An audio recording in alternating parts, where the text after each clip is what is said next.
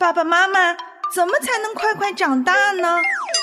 孩子，成长是一个漫长的过程。对呀，爸爸妈妈也都还在成长。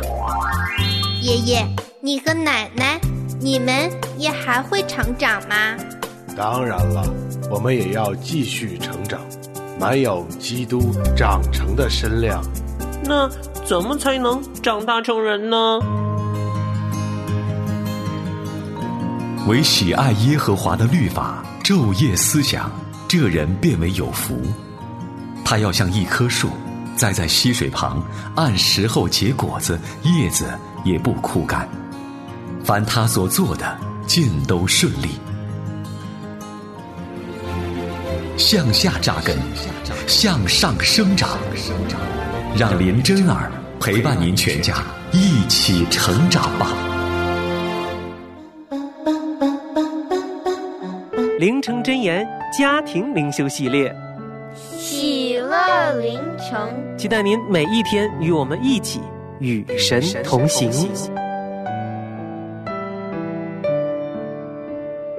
欢迎我亲爱的小朋友和大朋友们走进今天的喜乐灵城，我是林真儿，真儿向您全家人问安。我们呢已经读到了《史诗记》的第八章了，而小火车的故事呢也进入了白热化的阶段。我相信小朋友们一定是按耐不住，每一天都想知道下面故事的发展究竟怎样了。但是我们不能剧透呀，所以呢，最好的办法就是每一天我们都读经，每一天都收听喜乐凌晨，也每一天都跟着小火车去经历他生命当中的高低起伏，那些离奇的故事，好吗？好，那我们下面呢就赶快进入今天的凌晨小故事吧。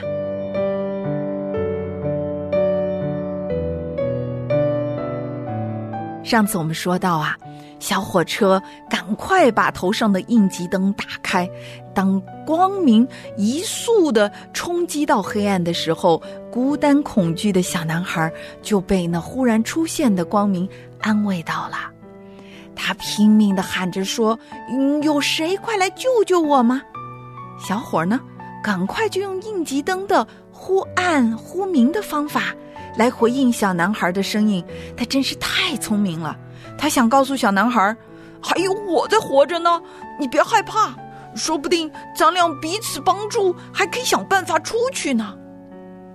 看着一下变暗，一下变亮的应急灯，诶，小男孩以为这灯快坏了，因为自己家里以前灯快要烧坏之前，就是这么忽闪忽闪的呀。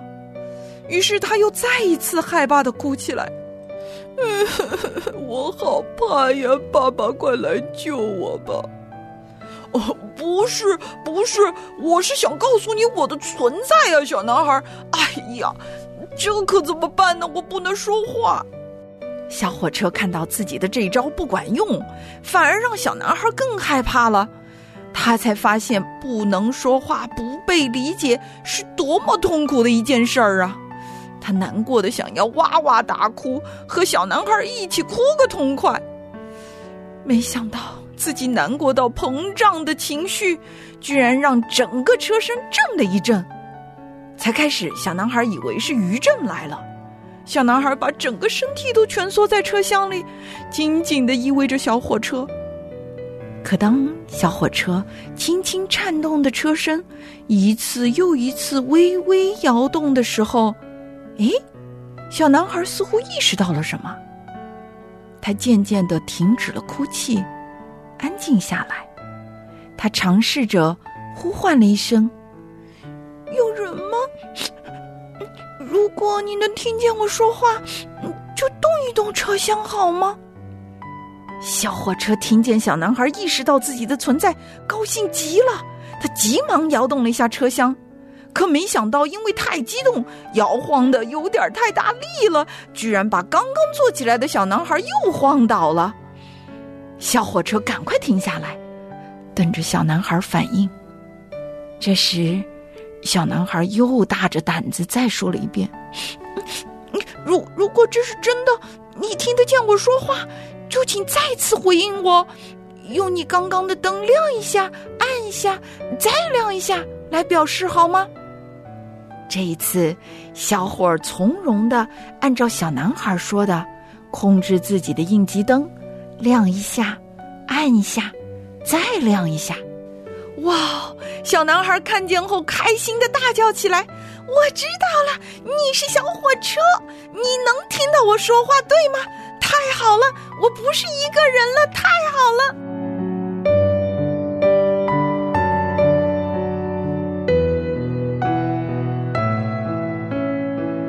亲爱的小朋友，你开心吗？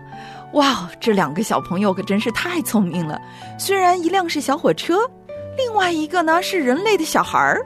但是他们却能够沟通，能够彼此理解，用这么聪明的方法来彼此呼应、彼此陪伴。哇哦！我相信啊，在接下来的故事里，他们两个搞不好还能够一起成就大事呢。你想知道吗？所以就一定要锁定我们每一天的喜乐凌晨喽。今天呢，我们全家人要来读《史诗记》的第八章。我们继续要去看看基甸是如何带领着他的三百军士胜过米甸人的。我们真发现啊，以色列人每一次在经历生命当中的苦难、捆绑、灾害的时候，他们只要转向神，神就一定出手相救，总在绝望当中为他们开出一条路来。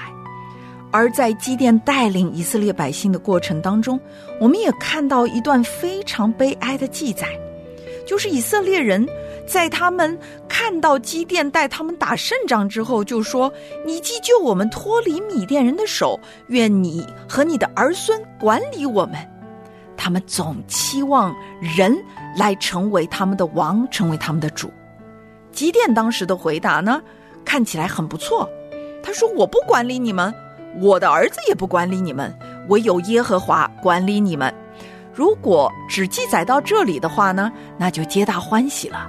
可是没想到，接下来他叫他们说：“把你们所夺来的这些金银财宝给我，然后呢，我要制造一个以福德。”而这个以福德啊，最后居然变成了以色列人敬拜的一个偶像。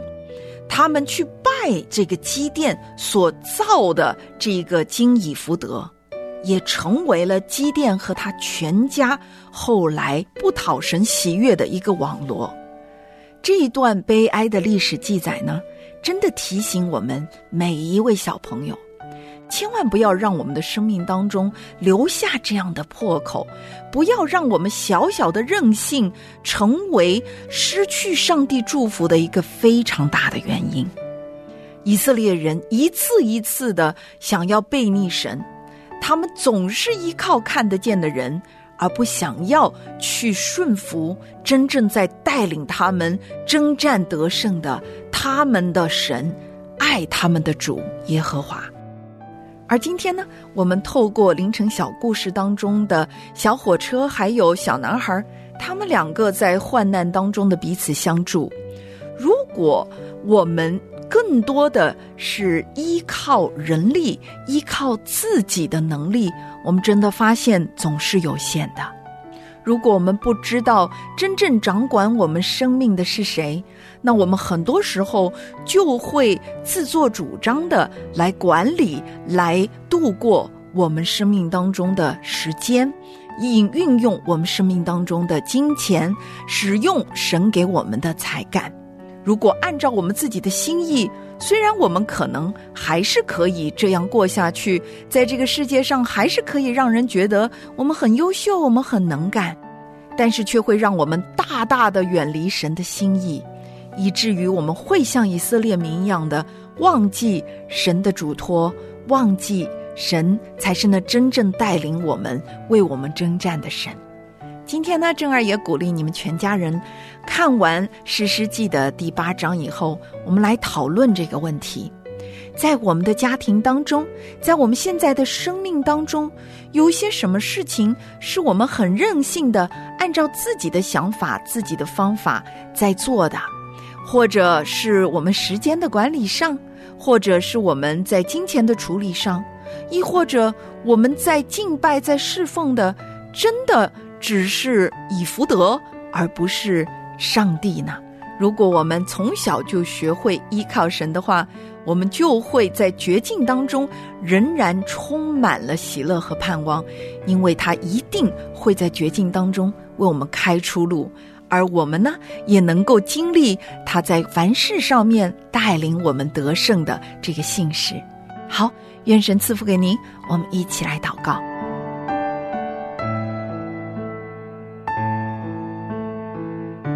阿巴父，我们感谢赞美你，谢谢你借着诗诗记一次一次的提醒我们，不可以任意妄为，不可以任性，不可以偏行己路。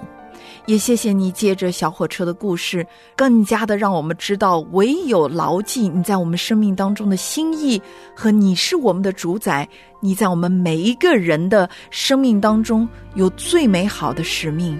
我们才能够不至于在痛苦和患难当中失去方向、失去盼望。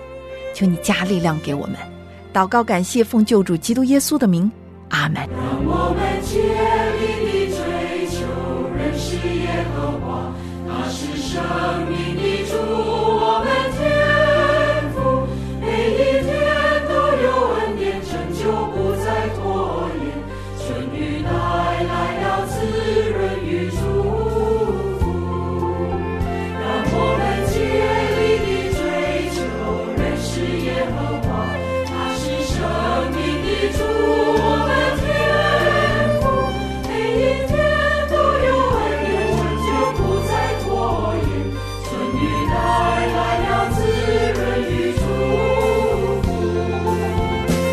他虽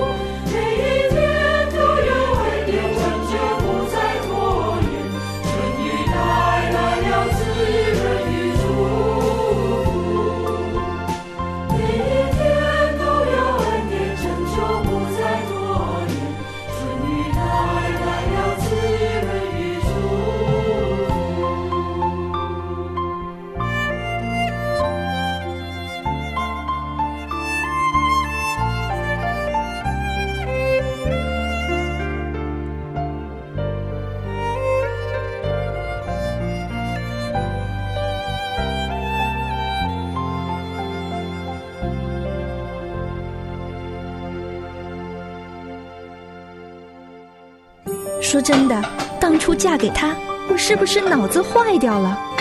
说真的，柴米油盐、车贷、房贷，容易吗我？说真的，我受不了了。说真的，婆媳关系太让我崩溃了。说真的，我其实不想离。说真的，我太难了。我是林真儿，您的婚恋扫雷手，谈谈婚，论论嫁，这里是林真儿为您专设的婚姻私塾，咱不说别的，只说真的。非常的欢迎您走进《真爱住我家》系列播客，我是林真儿。今天我们要继续在婚姻私塾当中跟您聊一聊，到底是男主外还是女主内呢？什么才是完美的伴侣呢？好，我们继续的来聊今天这个话题。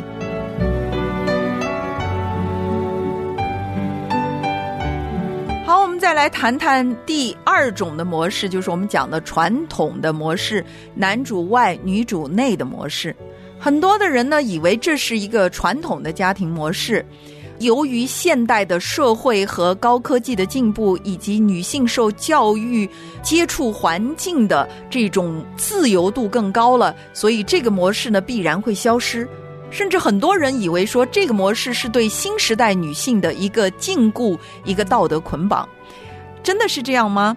我们也明白哈，在圣经当中所宣扬的，从来不是哪一个人主外，或者是哪一个人主内这样的一个状态。因为实际上，传统的家庭模式之所以被称为传统，就是因为它是一代一代在历世历代传承下来的，让大家知道这个社会比较稳定，然后子女教育比较成功，然后整个家庭状态也比较健康的一种模式。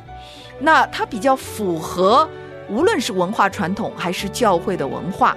丈夫呢做头，妻子敬重丈夫，然后来成为丈夫荣耀的帮助者。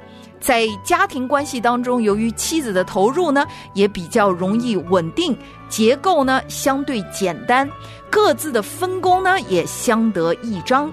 但是真儿讲的是，双方都非常的清楚自己的价值和定位的时候，才能够活出这样的一个健康的状态来。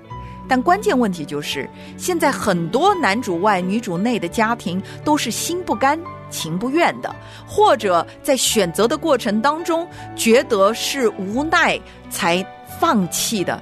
在这样的情况底下呢，我们就看到了这样的一个模式，很容易造成爸爸缺席、经济压力大，然后妻子呢埋怨苦读、心生恐惧、没有安全感等等。好多的时候，我们在心不甘情不愿的情况底下，在这个模式当中，其实看起来像有选择，但是实际上仍然是毫无选择的被动的一个状态。那我们就根本没有办法把这个好像看起来最符合神心意的模式把它活出来。也因此呢，好多人虽然是这样的一个家庭模式，但仍然带给人的并不是一个完美的夫妻角色的搭配。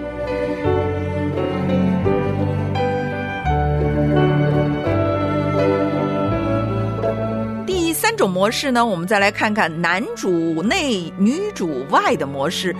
这个模式啊，如果不是由于特殊的境遇的短期的一种安排的话呢，它本身就已经必打过利了。为什么呢？因为的确在圣经当中，神所期待的是一个男子，他能够充分的担当起。家庭、社会以及关系当中的带领和保护，而女子呢，是要在一个安全的关系当中，才能够发挥她荣耀帮助者的智慧、才能以及角色的一个彰显。所以，在这第三种模式当中，我们会发现，由于他无论是在文化当中，在经济压力上，在男女的角色上面呢，都有一个冲突和不认可的这种压力，所以这样的一种家庭模式会常常在压力当中，来自于社会的，来自于我们内心的，来自于关系上的，来自于个人身份认同上的许多的需要，会不断的来挑战我们。女方呢不容易去敬重自己的丈夫，而一个男人呢也很难在自己没有办法提供给家庭资助和保护的情况底下，还来带领这个家庭，自然也没有办法活出上帝的心意来。所以第三种模式是最困难的一种模式，它必须是短期的急救型的这样的一种模式可以存在，但是长期的话，我们会发现他很难在一个正常的家庭环境当中来生存。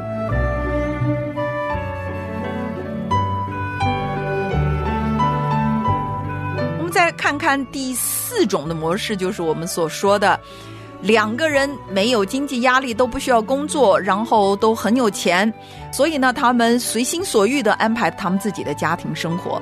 即便如此，我们会发现他们仍然需要去讨论究竟是谁带领，下一步要做什么，我们家的目标是什么，计划是什么，孩子怎么教养，仍然有一个关系上的主次以及计划，还有各个层面的互动。从这个模式，我们真的可以看出来，一个所谓完美的理想型的婚姻家庭模式呢，绝对和他们所谓的经济状态，还有他们的一个社会的压力以及家庭关系的结构其实是无关的。那么，究竟和什么有关呢？这就是我们在节目一开始的时候，珍儿特别特别强调的。就是我们真的知道上帝创造婚姻家庭时候他的心意是什么吗？丈夫的角色、妻子的角色，我们明白吗？那作为父亲和母亲在教养儿女的时候，什么东西是最重要的呢？因此，所谓完美伴侣、完美的家庭模式，实际上最终必须要落实到我们真的了解到底婚姻是怎么运作的吗？男人和女人之间的互动，丈夫和妻子之间的互动，父母亲与子女之间的互动是怎么进行的？这才是我们需要去探讨的。因此，今天呢，珍儿就要来谈一谈，作为上帝的儿女，作为基督徒，我们到底应该选哪一种模式呢？或者说？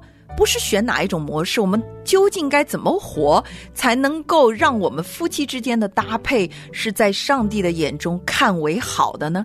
才是真正的二人成为一体呢？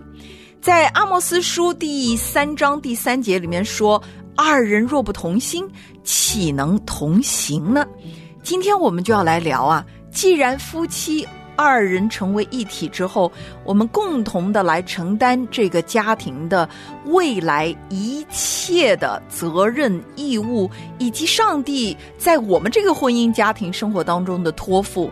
那么，夫妻两个人的角色就必须共同的去成为彼此的一个祝福、打磨、互补和合作，就好像一个团队一样的，像一个齿轮一样的。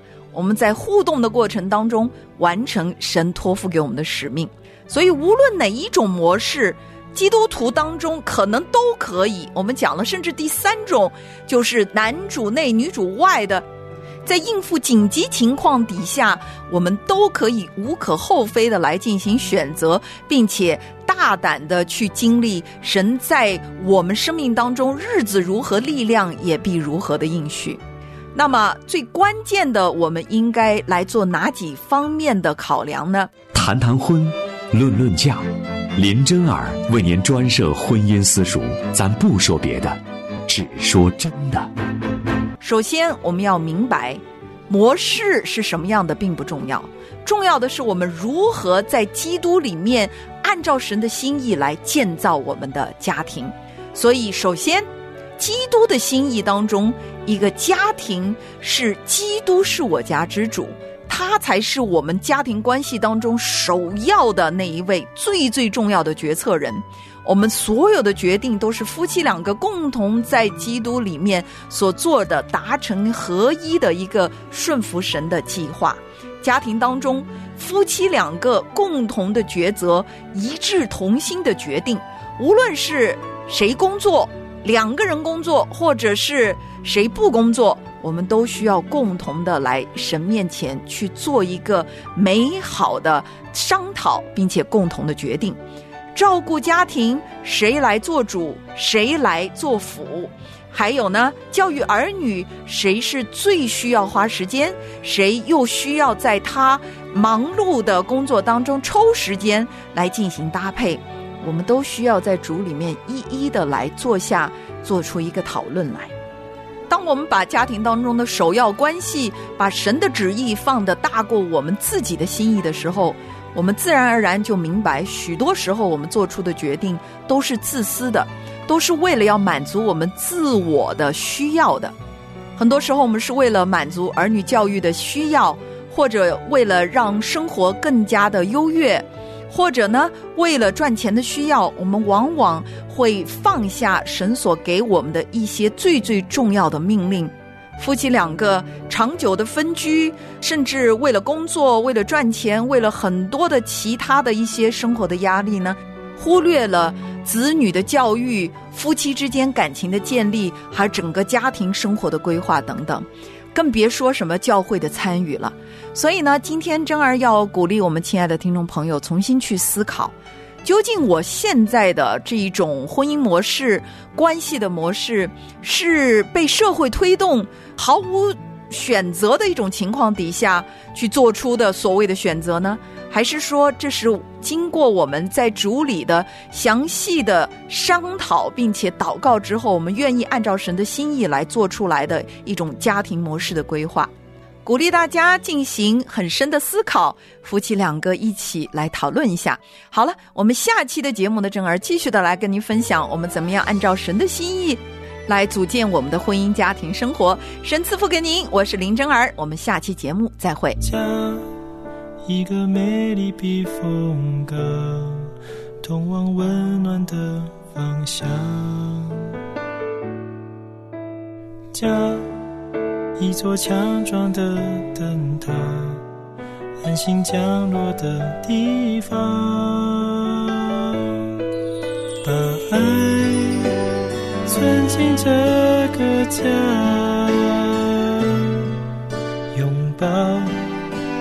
会带来希望，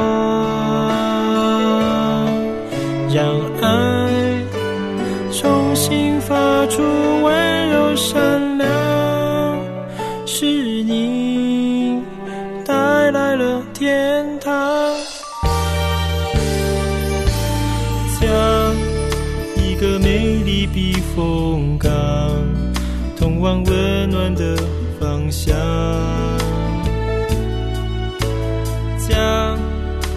座强壮的灯塔，安心降落的地方，把爱存进这个家，拥抱会带来希望，